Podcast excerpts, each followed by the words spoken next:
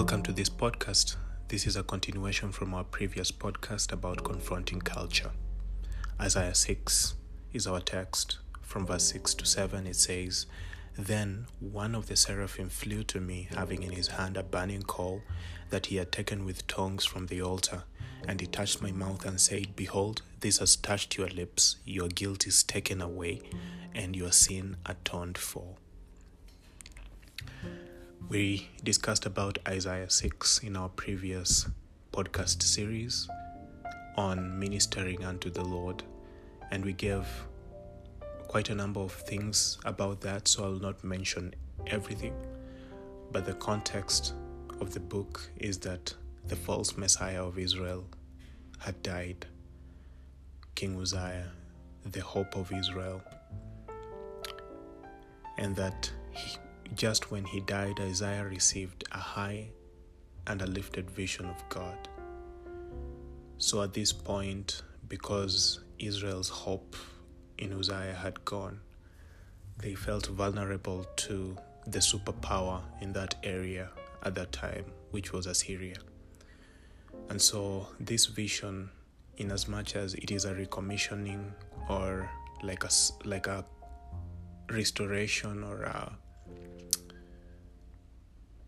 a new sending of the prophet, it is also the answer that God is giving to a people that are seeking answers outside of Him.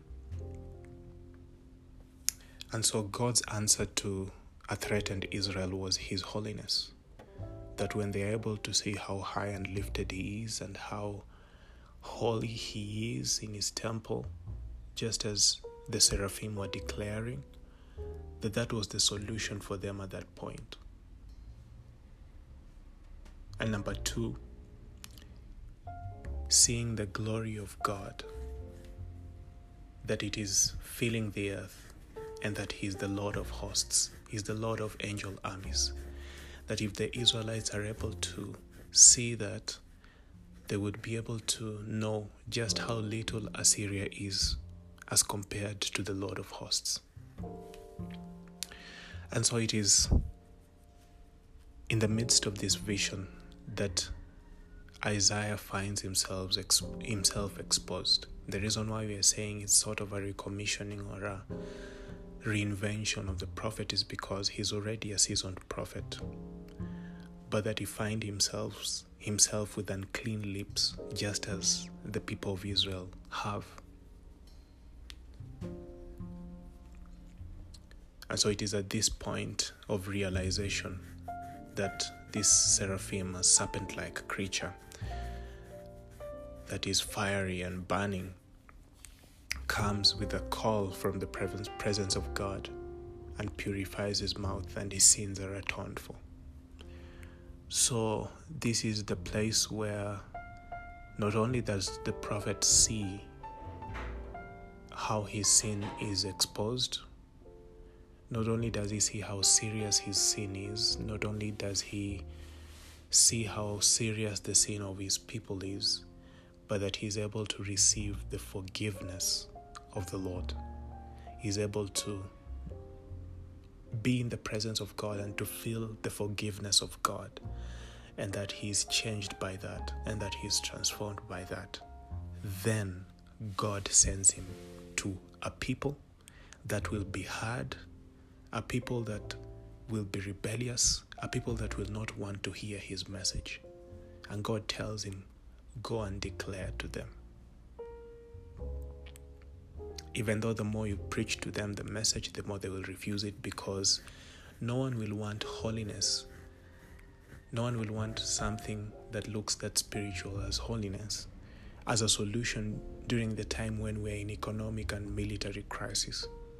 No one will want to hear that the glory of God is greater than the Assyrians when at that moment the only people that they are seeing are the Assyrians with their mighty armies. And so, if Isaiah had not been before God's presence and experienced his forgiveness, he would go down to these people and his message would be rejected and Isaiah would feel bad in his heart and curse the people. And he, he would feel self righteous and he would feel like because I have been in God's presence and I've seen it, you guys are less, less righteous than me. But do you know why he won't do that? Because of what happened in God's presence. That he himself was able to see how unclean he is, the same as the people. But that the difference was that God changed him there. And so he will come to the people, yes, to address sin and not to condone it, because he has seen that God didn't condone his sin, but he will address their sin with grace. And this is exactly what the cancel culture lacks in the church today. So, three things that I want us to discuss. Number one, let us not forget God's forgiveness and mercy. If we are not constantly in God's presence, where He exposes our sins by rebuking us, and He's not doing this as a dictator, as a totalitarian, as a perfectionist. He's doing it as a dear father that longs for his children to mature. If we are not in God's presence, where our sins is constantly exposed, and we see how imperfect we are, and we encounter the forgiveness and the love of God in our heart, regardless of how much we have sinned, we will always go to people and demand perfection. And so, cancel culture is a demand for perfection when it is not possible on this earth.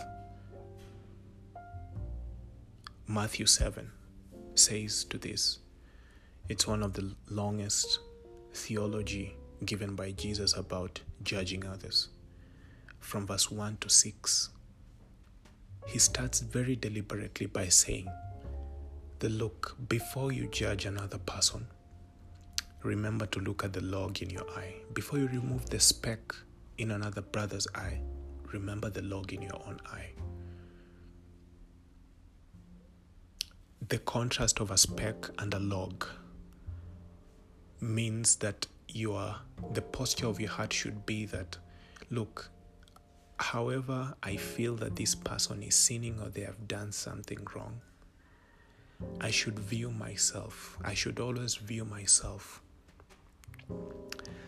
as being worse than my brother not viewing myself higher than them in any case in any incidents regardless of what they have done and this attitude only comes by being in God's presence and being changed, being transformed. So, Matthew 7, verse, verse 1 to 6 comes before Jesus tells us about discerning the sheep from the wolves. That is verse 15 to 20. So, before we discern the sheep from the wolves, let us remove the log in our own eye. Number two, let's remember that our judgment right now is a training towards eternity. What do I mean? 1 Corinthians 6. When one of you has a grievance against another, does he dare to go to law? That means to go to courts and things like those before the unrighteous instead of the saints. Or do you know that the saints will judge the world? And if the world is judged by you, are you incompetent to try trivial cases? Do you not know that we are to judge angels? How much more then the matters pertaining to this life? And so let us know that judging others, it is a responsibility. It is a privilege given by God, and that it it should be stewarded well. Don't just throw words out there. Remember that you are doing your training for eternity. Third point, number three. Let us not curse what the Lord has blessed. Division is distasteful to God. Do I need to tell you the story of Balaam? And how God made various attempts to stop him and even almost killed him when he wanted to curse the people of Israel. This is what Ephesians chapter 4 says. This is a verse that has often been misused, but the context is about our speech. Let no corrupt talk come out of your mouths, but only such as is good for building up as fits the occasion, that it may give grace to those who hear. And do not grieve the Holy Spirit of God, by whom you are sealed for the day of redemption. Let all bitterness and wrath and anger and clamor and slander be put away from you, along with malice. Be kind to one another, tender hearted, forgiving one another, as God in Christ forgave you.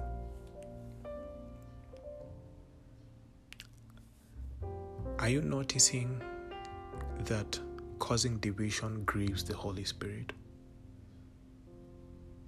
Many a times we have read this verse, it's as if every little thing that we do grieves the Holy Spirit. But the context of this verse is our speech, is our mouth. Let no corrupt communication come out of you except for what edifies, what imparts grace to the hearer. Because if you don't do that, you are grieving the Holy Spirit, by whom you are sealed for the day of redemption. So, yes, your salvation is intact. Yes, you are sealed for redemption. No, no doubt about that. But do you want, just out of a relational point of view, this is not legalistic, out of a relational point of view, would you want to offend and to grieve someone that you dearly love? That's what you do every time to your Heavenly Father. That's what He feels every time we say words that demean others, words that make them to feel like they are less Christians, words that make them to feel like we are saying that our church is better than theirs. And he finishes by declaring that our tenderheartedness, our kindness, and our forgiveness will come from a revelation of how much God forgave us.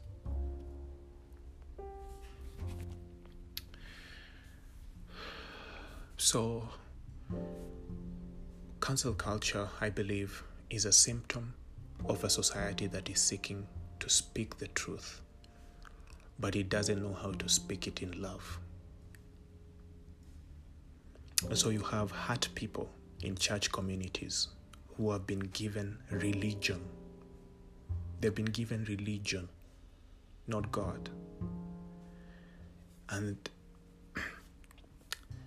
instead of being pointed to the healing power of God's love, they become religious prefects that shush down anyone who disagrees with them.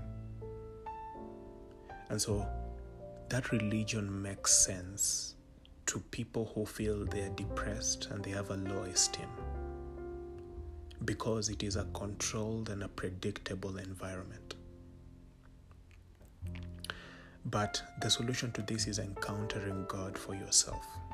That ends all religion. Do you remember Paul being a zealous Pharisee? And he thought that what he was doing, he was doing it for God. You can read Galatians chapter 1 about his testimony and also in the book of Acts. And that he himself was also counseling Christians, literally murdering them because he thought that him as a Jew, he was better in knowing God than those. What was the solution to Paul? his conversion when he met with Jesus, encountering God, changed him forever. Peter himself, jumping from one camp to another.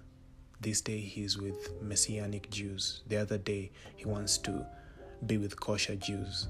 Deep inside his, his heart, he knows that he is canceling Gentiles because he doesn't feel that what they eat that their lifestyle, you know, is relatable to the God of Israel. Remember in Acts 10 that God had to give him a vision and show him all the all those myths that you know kosher Jews don't take, and that Peter had to be told by God that do not do not declare unclean what I have made. And that he is directed to Cornelius, who is an Italian, uh, one of the Italian uh, political people, but that he was he was just a kind man, a generous man, but he had not met with Jesus. But that Paul, uh, sorry, Peter could not go to declare the gospel to Cornelius and his house if God had not changed him in his presence. So,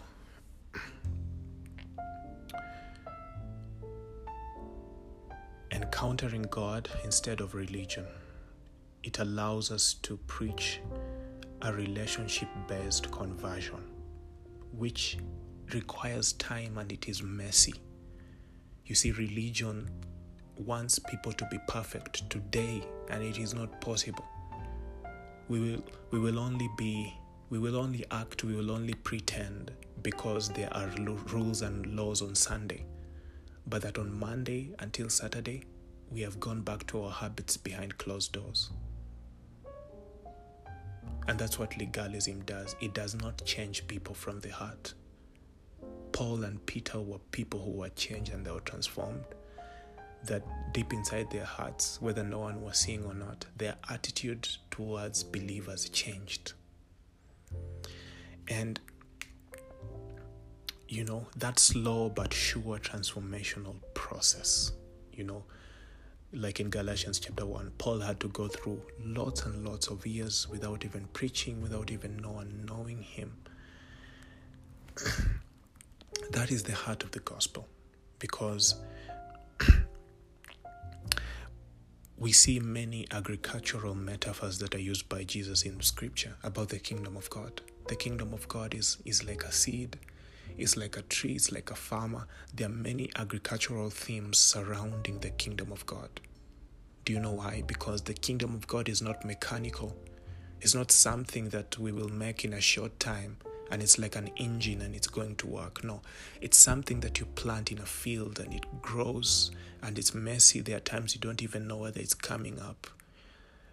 And it takes time. Every everyone that does farming knows that patience is the number one quality. But you know what? Is that when the fruits come, when the fruits of kindness, when the fruits of tender heartedness and, and speaking truth when they come from such people is that they will be permanent because it comes very naturally now. It was not forced, it was not a law, it was something that they encountered God for themselves in their closed doors. That when they come outside, yes, they will address the sins of the people and they will not condone it, but they will do it with much forgiveness.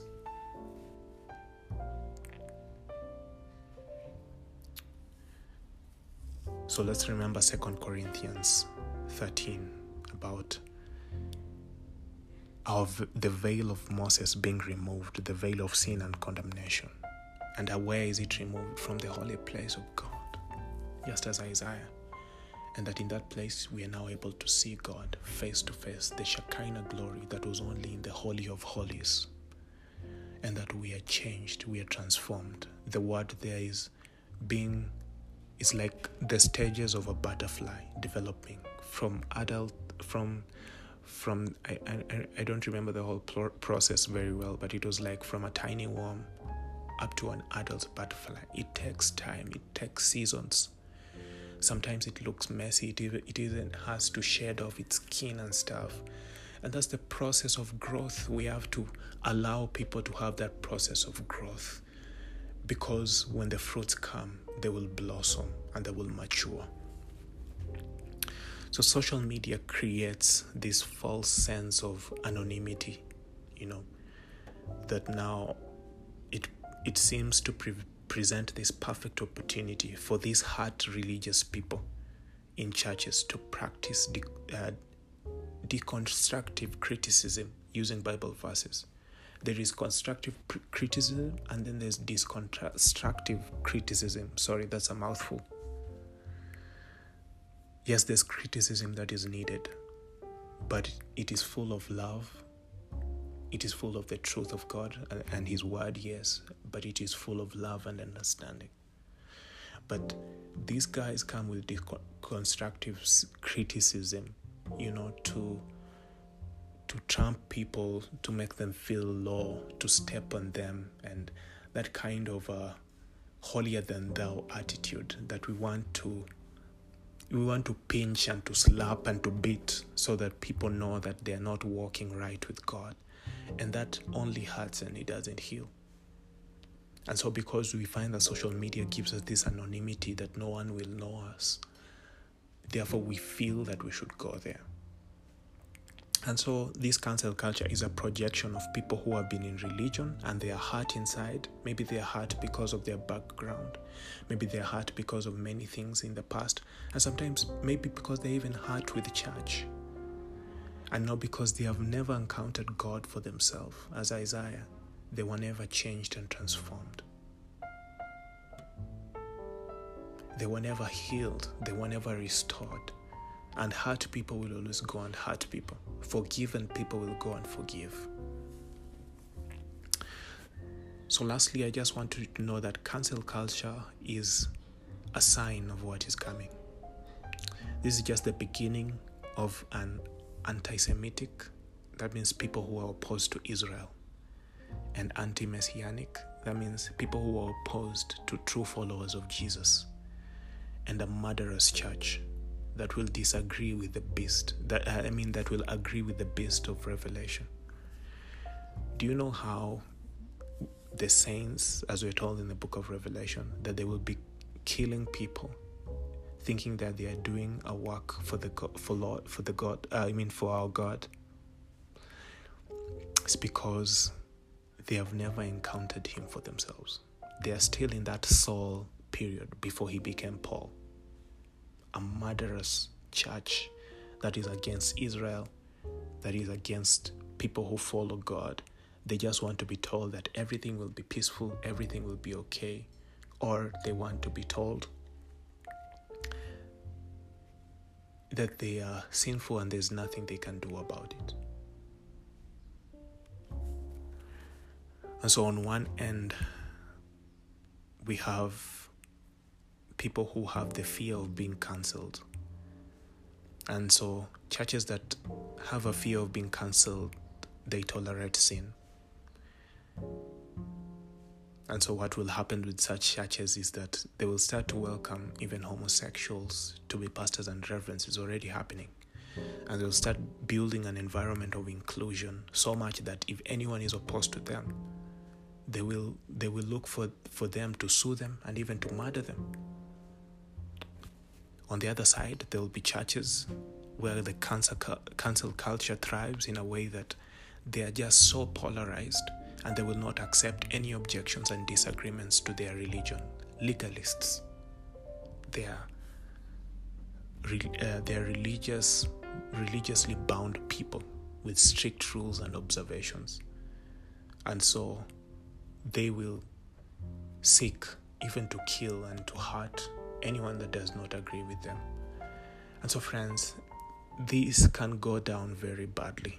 And let us not be surprised that in the book of Revelation, saints, like I've told you, saints are killing other people because they think they're doing a work for God. And it all starts here. Let us go back to God's presence. Let us experience His love and His grace and His kindness. Because without that, we will always project ourselves to be higher than others.